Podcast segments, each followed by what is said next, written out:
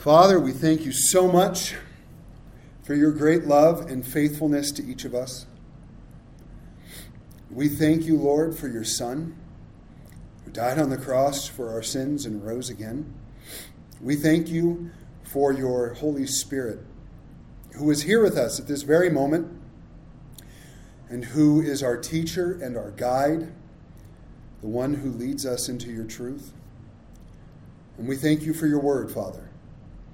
May it be a light to our feet and a lamp to our path. Father, may we hear the things that you would say to us this morning. And may you be glorified in our time together. In Jesus' name, amen. Chapter 5 of Luke, verse 1. So it was, as the multitude pressed about him to hear the word of God, that he stood up by the lake of Gennesaret and saw two boats standing by the lake, but the fishermen had gone from them and were washing their nets. Then he got into one of the boats, which was Simon's, and asked him to put out a little from the land, and he sat down and taught the multitudes from the boat. When he had stopped speaking, he said to Simon, "Launch out into the deep and let down your nets for a catch." But Simon answered and said to him, "Master, we have toiled all night and caught nothing. Nevertheless, at your word, I will let down the net." And when they had done this, they caught a great number of fish, and their net was breaking. So they signaled to their partners in the other boat to come and help them.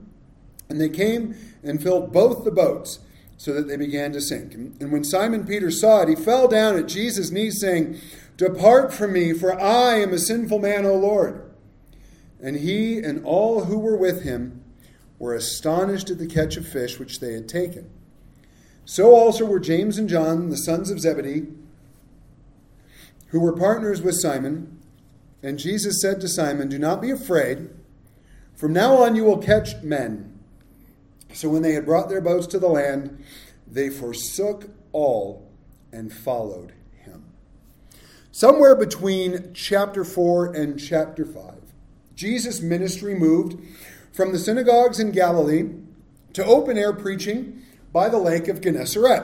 Now, the lake of Gennesaret, it's just another name for what we know as the Sea of Galilee or the Sea of Tiberias. There's not a lot of people who remember that it's called the Sea of Tiberias, but it's very important to me because that's James Kirk's middle name. James Tiberius Kirk the lake, never mind. So here we're going to see an amazing scene where the people are pressing in to hear the word of God. There's a miraculous catch of fish, a divine career change for the fishermen, and I'm excited. I think this is a cool passage because really what we're going to see for the first time is Jesus calling his disciples.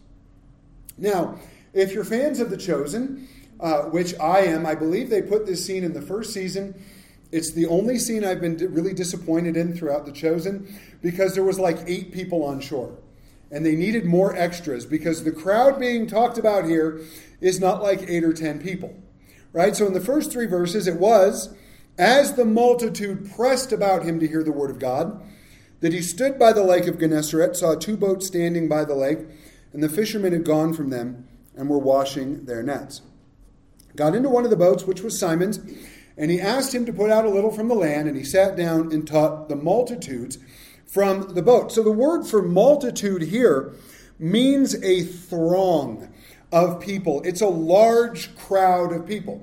That's why that scene, even though I love it and I love the fish and I love Peter falling down before Jesus in the scene, they didn't have that many people. They needed more extras. That's all I'm getting at. That was first season. They couldn't afford it yet. They just needed a few more extras. That's all.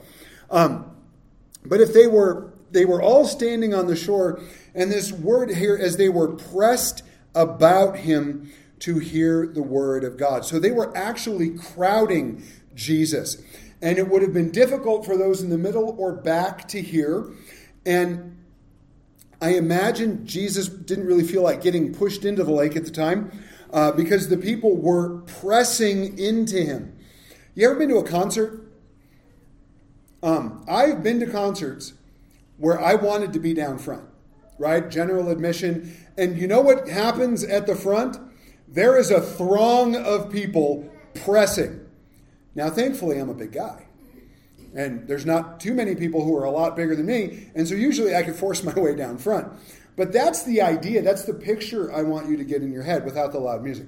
Is they were really pressing in. But I love, because what were they pressing in to do? They were pressing in to hear the word of God, which is beautiful to me. So Jesus asked, I think he asked Simon, he said he got in a boat that it was Simon's. I don't think that was a surprise. Jesus knew whose boat it was, right? And I think that was very much on purpose. And they push out a little bit from shore so Jesus can speak to this crowd. He sits down on the boat, and he does so. Now, when they pressed about him to hear the word of God, this word means they were imposing themselves upon him and literally pushing their way forward to try to get to Jesus and hear the word taught. And that is so cool. It's a vital point, I think, of application for us, right? They were not there for the cool praise band. Now, don't get me wrong. Deb and I are kind of cool. And when my wife and daughter, they were kind of cool. Not that cool, though. They were not that cool. They weren't there because there was a fancy cathedral or beautiful furniture or stained glass windows.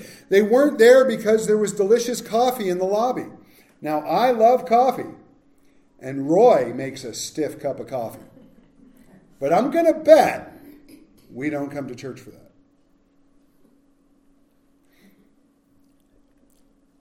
They didn't come because the pastor was wearing skinny jeans and boots. It's a little dig at Louis Giglio. I love Louis Giglio. He's an amazing teacher. I love his messages, but he's like 60 years old and he wears skinny jeans and high-heeled boots. Don't do that. No man should ever do that. If you get nothing else out of today, besides the fact that Jesus loves you, no man should ever wear skinny jeans and boots. That is not how God made us as men. They weren't there to get their ears tickled by the latest pop theology self-help sermon. Why were they there? To hear the word of God and to get closer to Jesus. That's why we should be here. Matthew 5:6 says, "Blessed are those who hunger and thirst for righteousness, for they shall be filled." 2 Timothy 3:16 and 17 tells us that all Scripture is given by inspiration of God and is profitable for doctrine, for reproof, for correction, for instruction in righteousness, that the man of God may be complete, thoroughly equipped for every good work. Now, we have a cultural problem in our country. It is a cultural problem. We are a nation of consumers. And as a nation of consumers, what is typically at the forefront of our minds and typically at the forefront of our motives is, what do I get out of it? What do I get out of it? Right? You're going to make me walk into Walmart. What am I going to get? You're going to make me go to the mall. What can I buy? Right? I'm going to go on Amazon. Don't go on Amazon. If you go on Amazon, right, there are literally, I can't remember, I heard this recently, but there's like over 1 billion items that you can purchase on Amazon. But why does that exist? Because Jeff Bezos, whatever you want to think about him, he was wise. And he said, if we put everything at people's fingertips on the internet, they will buy it. And he was right. Because we're a nation of consumerism. Well, and there's nothing wrong with buying stuff on Amazon or going shopping at Walmart if you need to, but the problem is we have this mindset now where we think it's about us. Where we think it's about, what do I get out of this? And if you come to church with that attitude, and I know none of you do, you're all perfect. Or close. If that's the attitude we come to church with, the church is going to be a very miserable place. Because I don't come here for what I can get. I come here to get close to him and to be in his word. And then beyond that, I don't come here for what I can get, but for what I can give. That's my goal. Now, you all know me. It doesn't always happen. I have bad days. We all have bad days. And that's just part of life. But church is not about consumerism. It's about contribution. I'm not talking about money or any of that stuff. I'm talking about we, as a church family, giving to one another. Giving of ourselves to one another. Being a community, a family of faith. That's what God calls us to. And if you're here thinking, well, what am I going to get today? Then you're going to have a difficult time. Now, you should come expecting to hear a message because, you're paying me to do this, so I better do it. And you should come with a desire to hear the word of God, a desire to get closer to the Lord, but you should also be coming with an idea and an attitude of, it's not about me. It's not about what I can get, right? Because we're all in this together. And I love the picture we have here. Jesus wasn't wearing skinny jeans and boots on that beach. Right? There was no fancy cathedral. There were no comfortable chairs. He wasn't holding a cup of Starbucks. Favorite thing I got from John. He went to Israel. Our son went to Israel. And he came back. Well, he bought me a shofar, which I keep forgetting to bring to my office. A ram's horn. It's so cool. But he took a picture of this coffee shop called Star and Bucks. Not Starbucks. Not associated. But they had a green sign, and he said we were in this place in Israel where copyright just meant nothing. They just didn't care. There was multiple things like that, but it said Star and Bucks. But that's not why they were there, was it? Verse 5. When he had stopped speaking, he said to Simon, "Launch out into the deep and let down your nets for a catch." And Simon answered and said to him, "Master, we have toiled all night and caught nothing. Nevertheless, at your word, I will let down the net." I emphasize that for a very good reason. When they had done this, they caught a great number of fish and their net was breaking. So they signaled to their partners in the other boat to come and help them. And they came and filled both the boats so that they began to sink. And when Peter saw it, he fell down at Jesus' knees saying, "Depart from me, for I am a sinful man, O Lord." After his message, Jesus told Simon to take the boat out and go fishing. And I like Simon's response. And so let's put ourselves in Simon Peter's position. Right? They've been working all night long. Probably went out on the lake shortly after sunset. And now it's after sunrise. They had probably been fishing for 10, 12 hours, throwing the net in, pulling it out, throwing the net in, pulling it out, moving the boat, throwing the net in, pulling it out for nothing. Now it's morning. They want to go home. Peter wants to go see Eden before he goes to bed. Right, okay, that's not her name in the Bible. That's from The Chosen. But he wants to go home, but he's washing his nets. Most likely they had mended the nets because the nets would get torn. And then this guy goes, "Let me borrow your boat so I can finish my sermon, and I just want to go home." Okay, you can borrow the boat. And then the sermon's over, and I'm guessing Jesus is a little more long-winded than I am. So maybe this was an hour-long sermon. Maybe it wasn't. And he goes, "All right, let's go fishing." And I could just imagine the look on Simon's face like, "What? We did that. We've been doing it all night. The fish aren't out there right now." But Jesus said, "Go let down your nets." And Peter said, "At your word, I'll let down the net."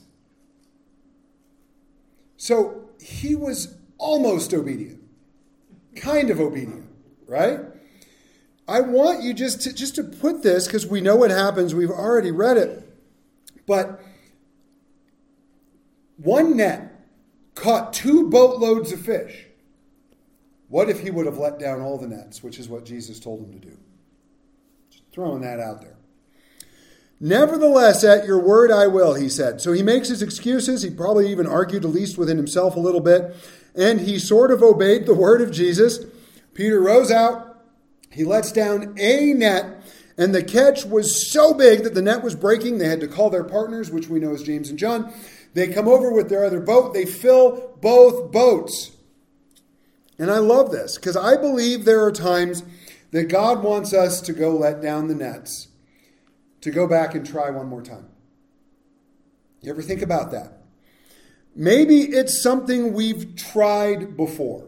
Maybe it's a person you've shared the gospel with, or you've attempted to be obedient at something and it didn't work out, and God's telling you to go back and try again. Or maybe it's something new. God's calling you to something and you're afraid to step out into that something because you've tried to do things in the past that failed. Whatever the case, our answer needs to be like Simon's. Now, we need to be a little more obedient and argue a little less, or a lot less. But what did his answer end up being? At your word, I will. I love that statement. 5 very simple words. At your word, I will. Now, the easiest place to start with that is right here. You read this and you go, at your word, I will. And then as God makes things more specific and clear for you, that should always be our answer. The next thing that happens after the fishing is Peter falls at Jesus' knees. Depart from me, for I am a sinful man, O Lord. I personally believe that it was at this moment that Simon Peter came to faith in Christ. I do. Right? Surely he would need more help along the way. Peter would struggle. He would fall. He would sin. He would have issues. Things that Jesus would deal with in his life. But it doesn't change that right here, Peter, A, bowed to Jesus. B, recognized his own sinfulness before him and unworthiness of being in his presence. And C, recognized him as Lord. That's exactly what we're called to do. We all need to come to Jesus. Every single one of us. We have to know he is the King. We have to recognize that we are unworthy sinners. And then we have to acknowledge him as the Lord of our lives. It reminds me of Isaiah chapter 6. I don't usually do this, but if you would, join me back in Isaiah chapter 6. I turned right to it. Isaiah chapter 6, we're going to start in verse 1.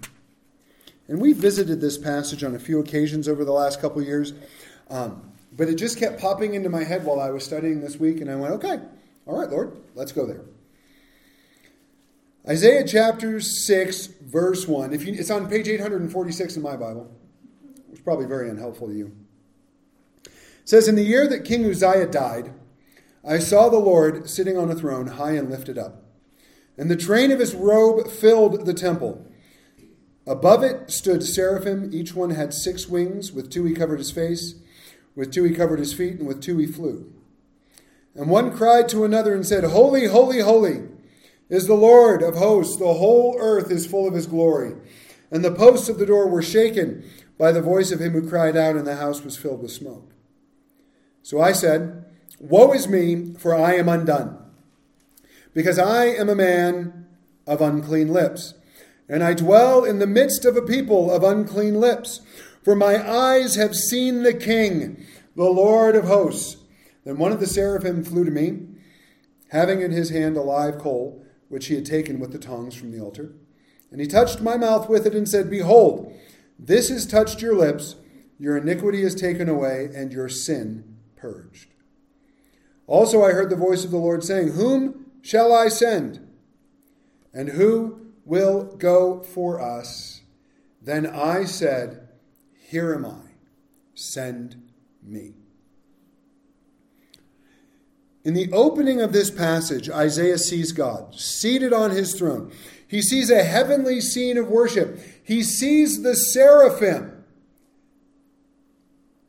I think there's a reason that many times in Scripture, when we see angels appearing to a people, they appear like men.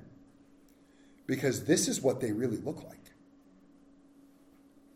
And I'm just saying, I can't imagine they're 4 foot tall looking like this. I'm thinking they're 8, 10 feet tall. Who knows?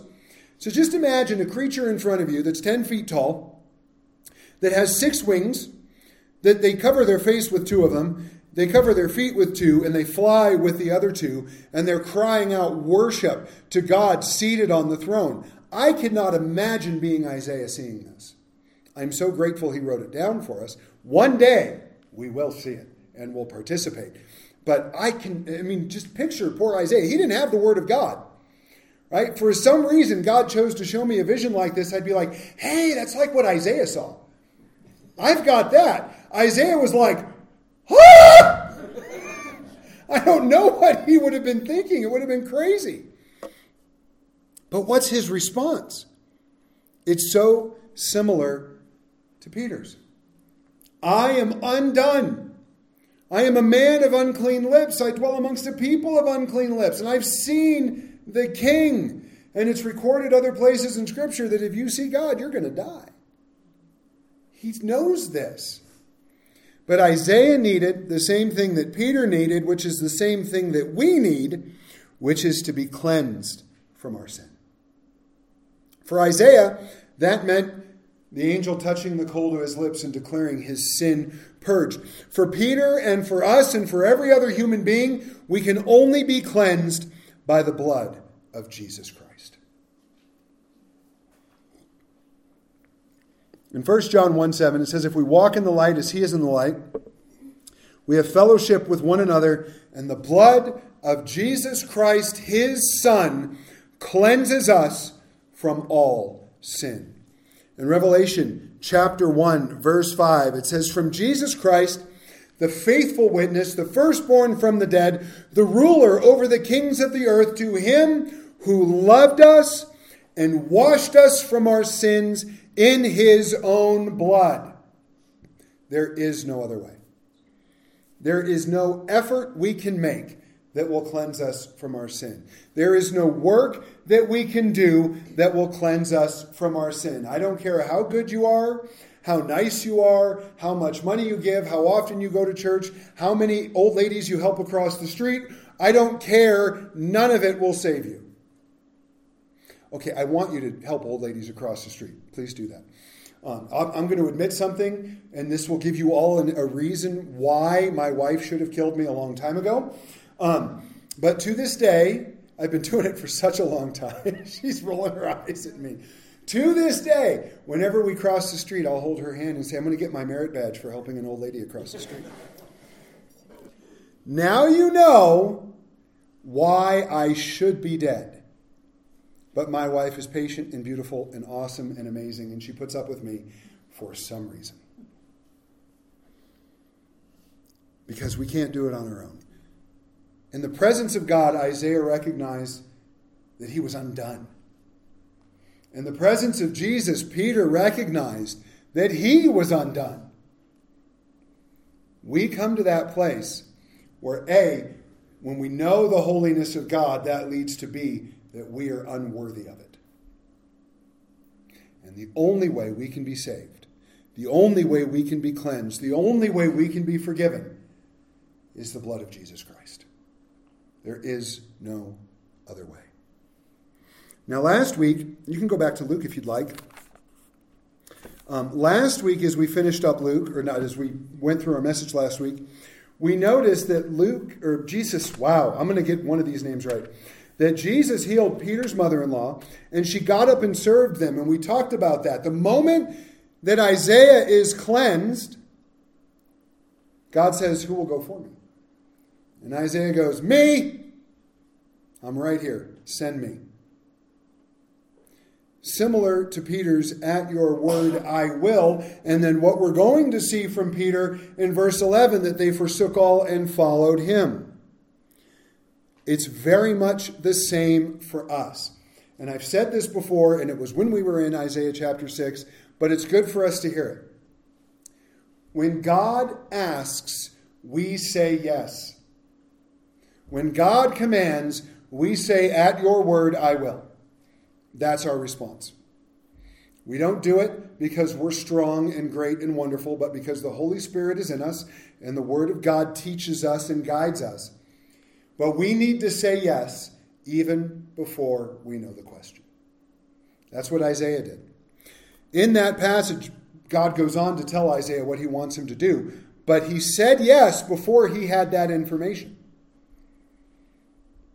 When God says, "I need you to do something," okay, I'll do it. We don't have to ask what it is. We don't even have to know the details.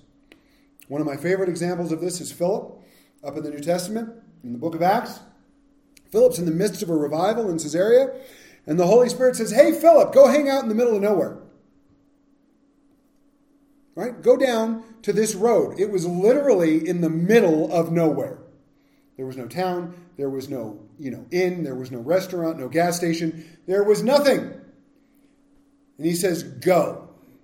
And Philip doesn't go, "Well, we're in the middle of a great revival. People are getting saved. I'm sharing the word. People are prophesying. This is awesome. Lord, it doesn't make sense. It doesn't make sense. I'm staying here."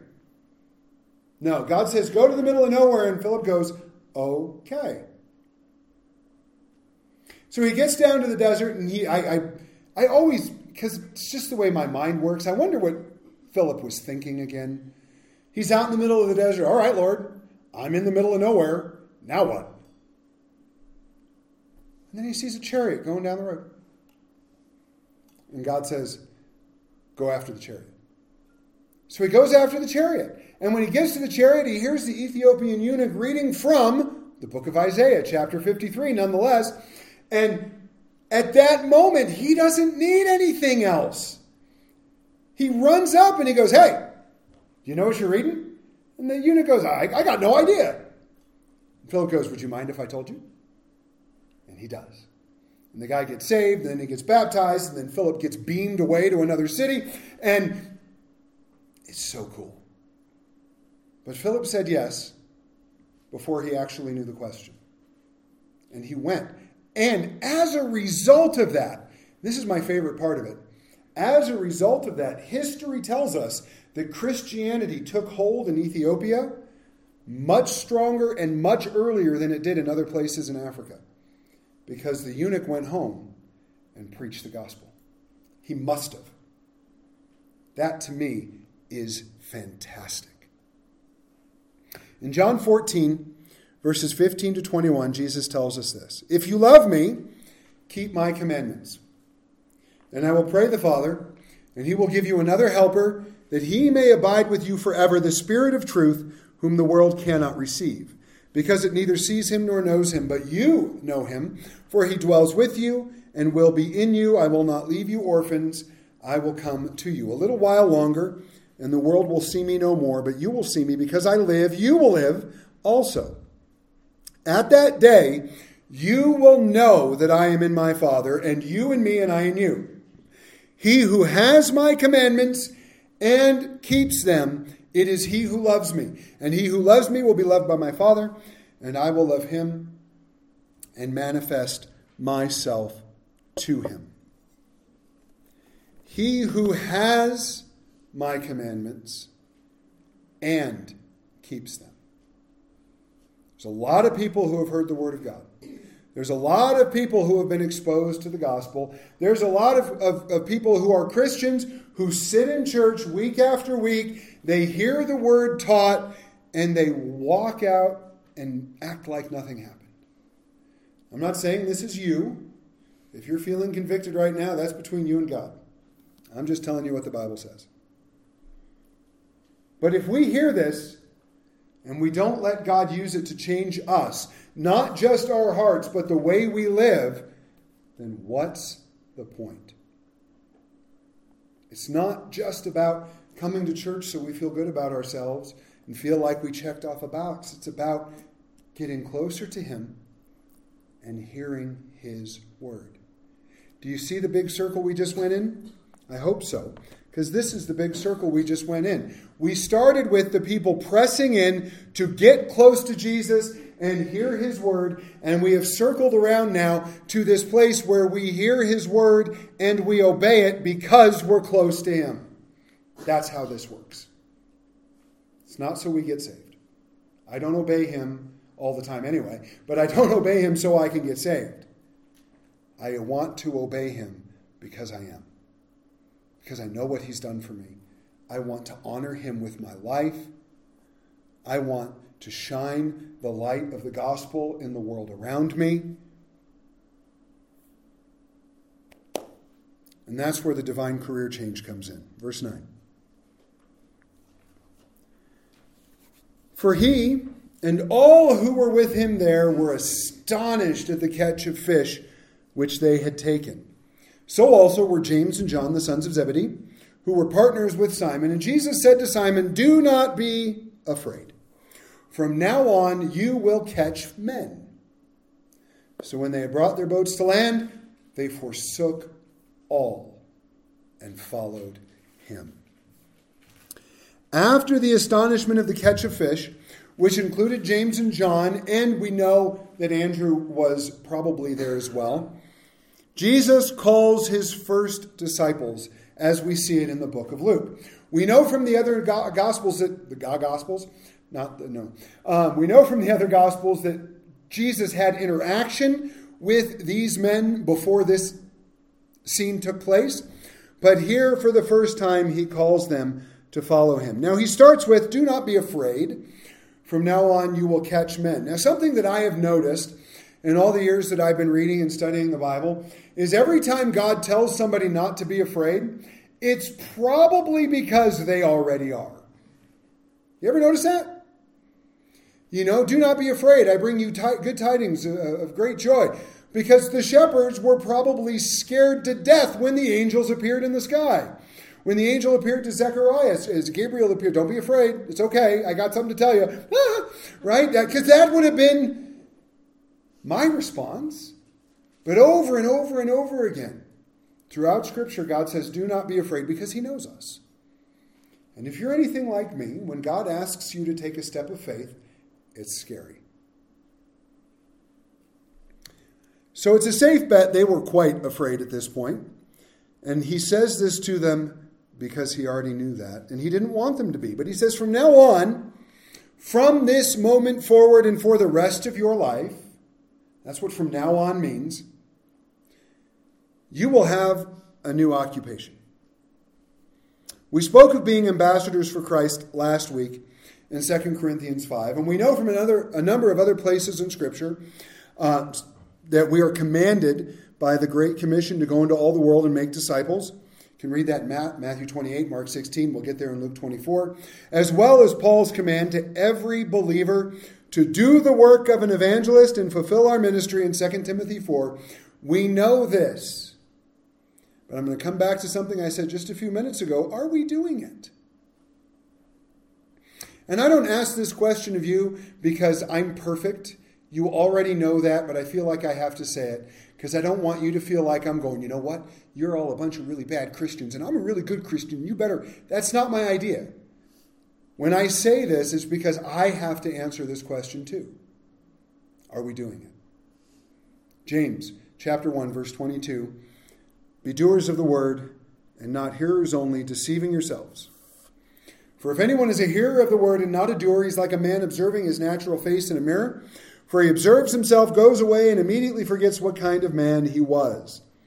But he who looks into the perfect law of liberty and continues in it, and is not a forgetful hearer, but a doer of the work, this one will be blessed in what he does." I want you to just notice, we visited this passage on multiple occasions, but I want you to notice something very specific.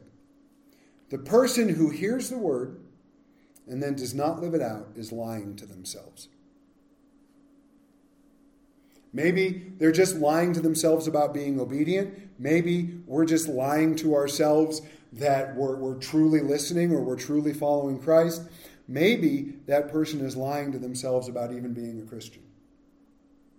Yeah, I'm saved. I'm going to heaven. I'm fine. Really? How do you know? Well, I go to church. That doesn't matter. Well, I believe in God. Talked about that last week. Even the demons believe and tremble. None of that matters. Do you know Jesus Christ? And if so, are you following him? Because our following him, our obedience, is the evidence of the relationship. So every now and then, I get to be a little bit needy. Does that surprise anyone? A little bit. And it's been happening a lot over the last week or so. I literally follow my wife around the house. Where are you going? I got to go switch the laundry. Okay. Right? And then she has to tell me not to follow her into the bathroom. Because I do. I will follow her around the house. I told her this morning. I said, when we get home from church this afternoon, I'm going to require all of your attention today. Just so you know. I don't know why. It's just how I feel. And I get really, really needy. But me following her around like a pathetic lost puppy is part of the evidence of our relationship. She doesn't do that to me. Every now and then she'll be like, I want a hug, now go away. But, but it's evidence of our relationship. Following after Jesus Christ, being obedient to his word by the power of his Spirit is evidence that we're his. And again, this is not about perfection. This is not that you never get it wrong or that you never sin, because if you only come here because you were perfect, we would all be outside. And I'd go first. Because none of us are perfect. But what it's about is getting close to him, hearing his word, and then following him. And this is what they did. They were confronted with this reality. From now on, you will catch men. So what are you going to do about it? And Peter or Simon, whatever you want to call him, or James or John or Andrew, they all could have looked at Jesus and go, I can't do that. I got a business to tend to. Or if it was Peter, I'm married.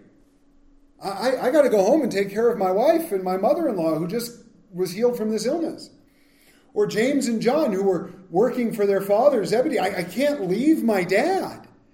I can't do this. Does your Bible say any of that? Yeah, neither does mine. They forsook all and followed him. The word forsook here, aphiaimi, it means to leave, and it means to let go. And so sometimes we get this idea, well, following Jesus means I have to abandon my family. No, it doesn't. Following Jesus means I have to quit my job and move to a foreign country. If he's calling you to do that, that's between you and him. But that's not necessarily what following Jesus means.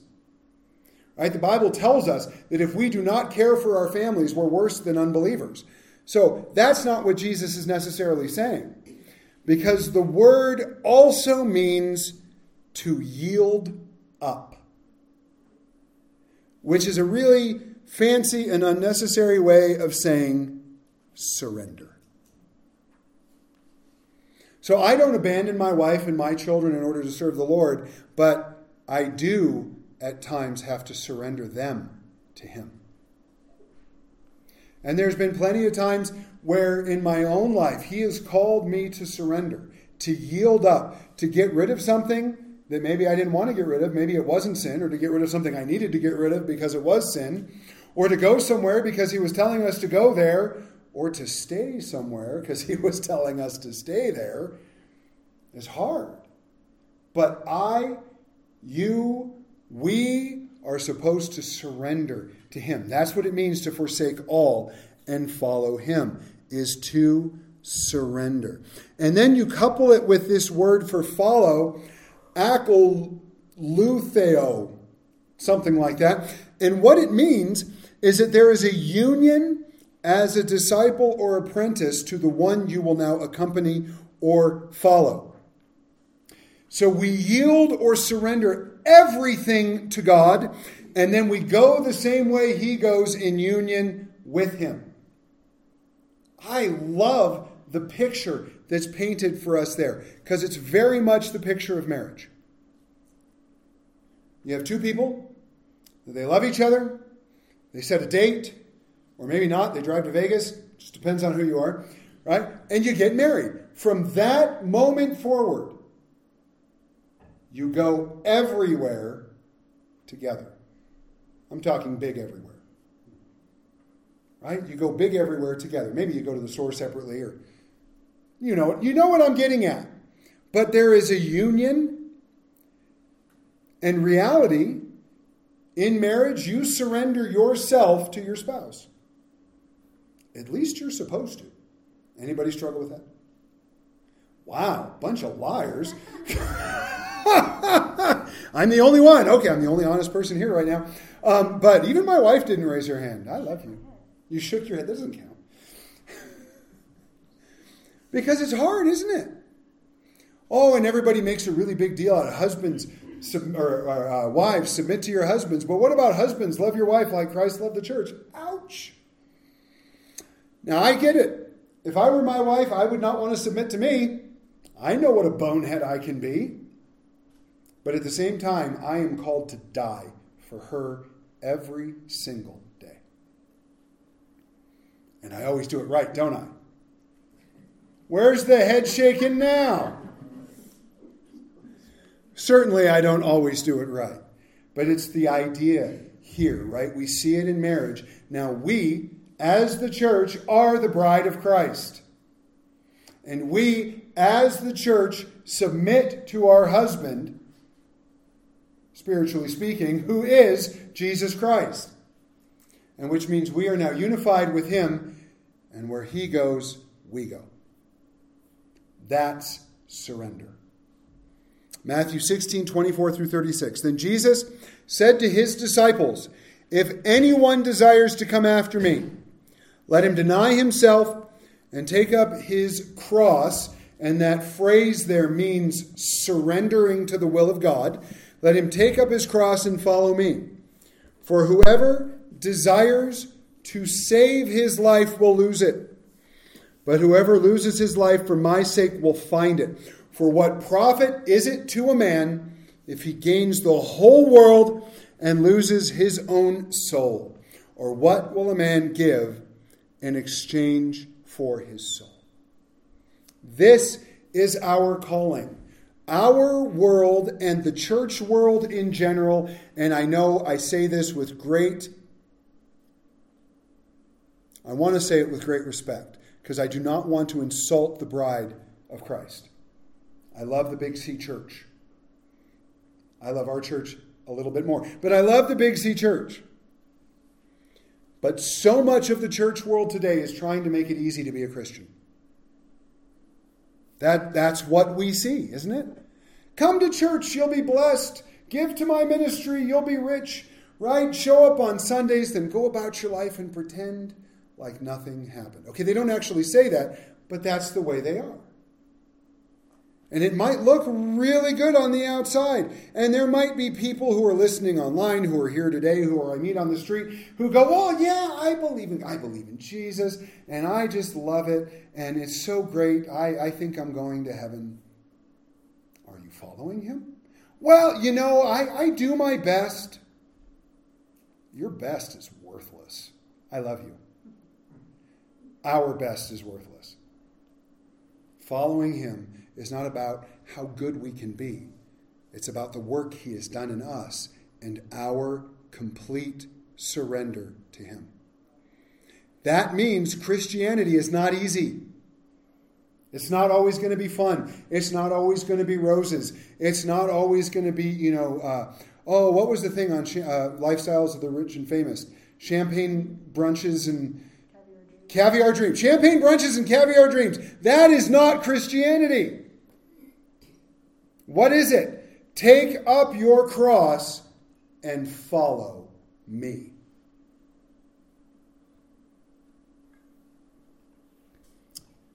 As we close,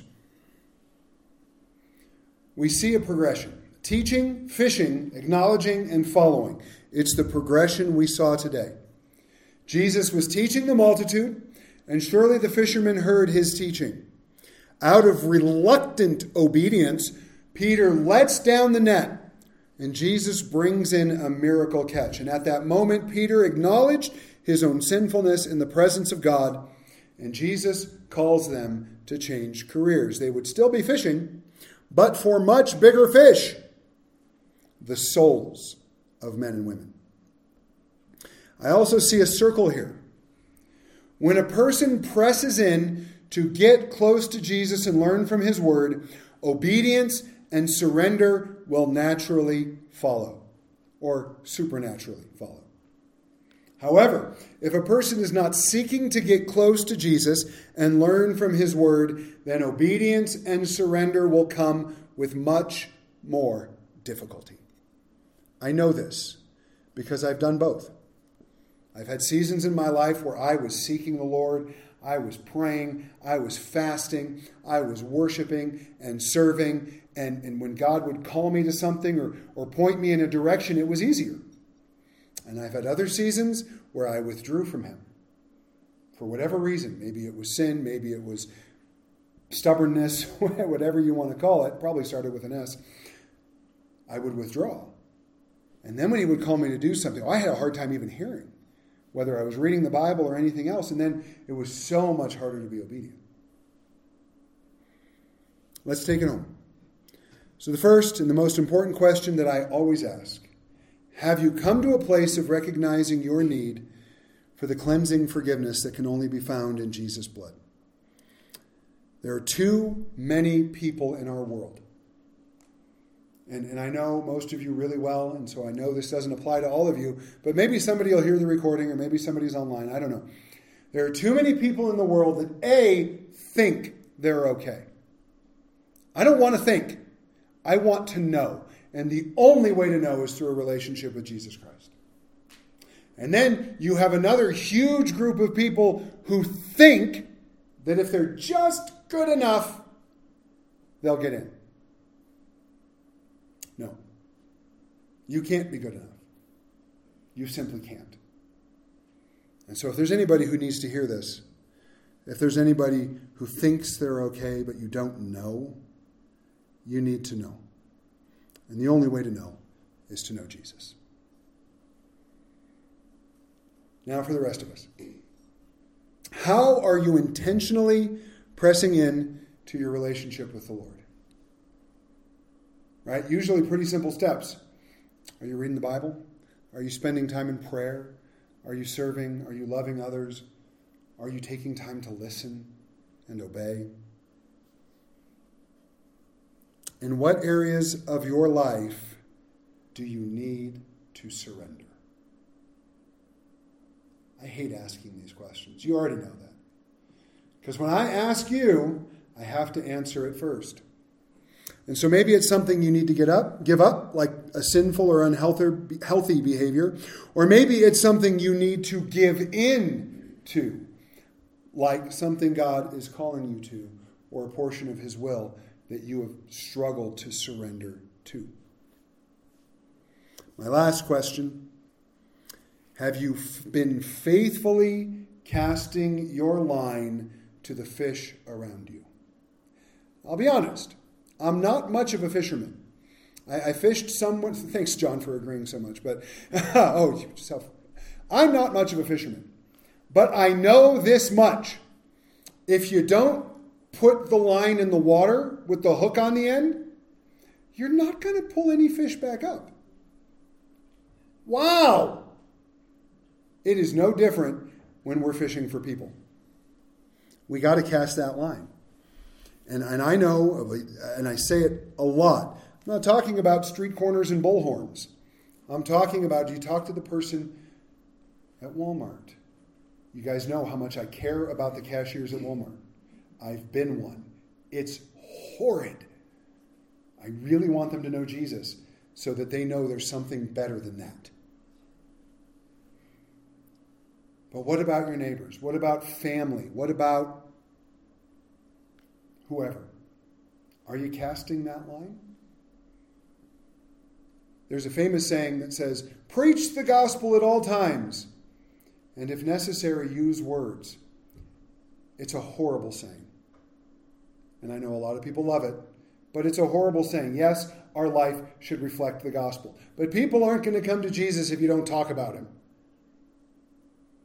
Maybe that's you sharing the gospel. Maybe that's you inviting them to church. I don't know. But you got to tell them about Jesus. And this all then works in relation to our mission for 2023. We started this year with this goal, that each of us would execute PDA once a month.